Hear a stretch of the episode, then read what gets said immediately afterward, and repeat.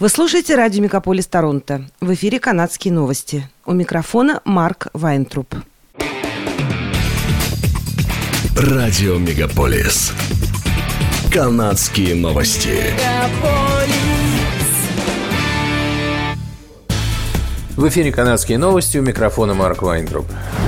Правительство Онтарио ужесточило коронавирусные ограничения на фоне быстрого распространения штамма омикрон – Рестораны, бары, магазины, торговые центры, тренажерные залы, парикмахерские должны ограничить количество посетителей 50% вместимостью помещений.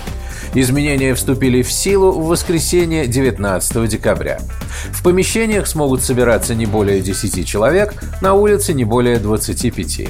В барах, ресторанах и помещениях для мероприятий алкоголь будут продавать до 22 часов.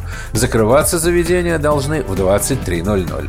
За одним столом в заведениях смогут разместиться не более 10 человек.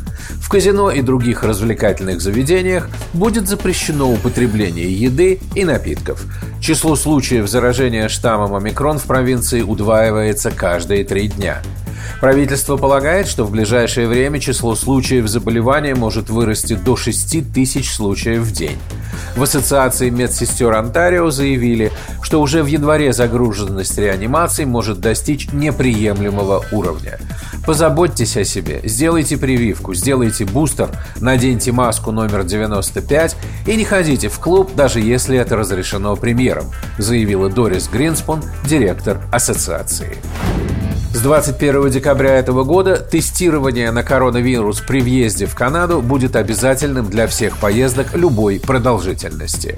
Министр здравоохранения Жан-Ив Дюкло также уточнил, что тесты перед тем, как возвратиться, туристы должны сдавать не в Канаде, а в посещаемой стране. В предыдущий период действия этого требования туристы могли пройти тест, необходимый для возвращения в страну перед отъездом, то есть фактически до начала их небольшой заграничной вылазки. Федеральное правительство отменило запрет на въезд в страну путешественников из 10 африканских стран, где впервые обнаружили омикрон но рекомендует гражданам воздержаться от невызванных исключительно важными причинами поездок в другие страны, так как во время пребывания за границей высок риск заразиться вирусом или остаться там на неопределенное время. Сейчас не время путешествовать, резюмировал Дюкло. В пятницу жители Онтарио выстроились в очереди за бесплатными тестами на антиген COVID-19 у магазинов LCBO. Правительство Онтарио сообщило, что распространит тесты в 100 магазинах в преддверии зимних праздников, пишет издание CP24.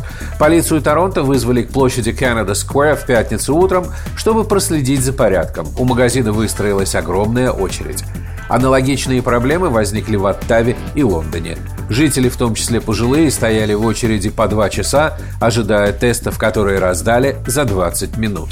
Распространением бесплатных тестов недовольны не только жители Онтарио, но и работники LCBO, так как многие покупатели считают, что тестирование проводится внутри магазинов, что не так. LCBO для распространения получили в общей сложности 200 тысяч тестов от правительства Онтарио.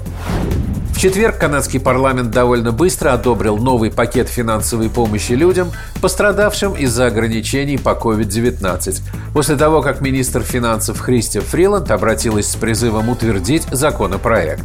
Этот законопроект C2 будет представлять целевую помощь предприятиям, которые перестанут работать из-за новых ограничений, и работникам, отправленным на карантин. Кроме того, в помощь включены субсидии на заработную плату и арендную плату тем, кто все еще восстанавливается после предыдущих ограничений пандемии. Фриланд сказала сенаторам, что правительство разработало меры на случай новой волны пандемии COVID-19, которые могут быть актуальны в связи с появлением нового варианта коронавируса омикрон. Хотя она не назвала конкретные временные рамки, когда помощь начнет поступать гражданам, она сказала, что правительство планирует использовать существующие системы, чтобы быстро распределить помощь. Университет Райерсон стал очередным высшим учебным заведением, объявившим о переходе на дистанционное обучение после рождественских каникул. Причина – стремительное распространение штамма омикрон. Студентам предложили учиться виртуально до 30 января. При необходимости удаленка будет продлена.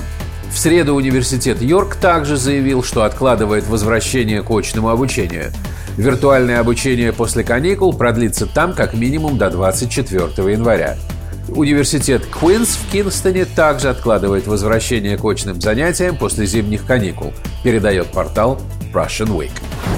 Лидер антарийских новых демократов Андреа Хорват в случае победы ее партии на выборах обещает поднять минимальную зарплату до 20 долларов в час. Но не сразу, а к концу первого своего премьерского срока – Очередные выборы пройдут в Онтарио в июне следующего года. Стало быть, такой прибавки в случае победы на них новых демократов жители провинции могут ожидать к маю 2026 года. Новые демократы намерены повышать минимальную зарплату на 1 доллар каждый год до тех пор, пока не будет достигнута цель в 20 долларов в час. Ныне действующий премьер Онтарио Даг Форд в начале прошлого месяца заявил, что минимальная заработная плата с 1 января будущего года повысится до 15 долларов в час. Это были канадские новости. С вами был Марк Вайнтруп. Оставайтесь с нами, не переключайтесь. Берегите себя и друг друга.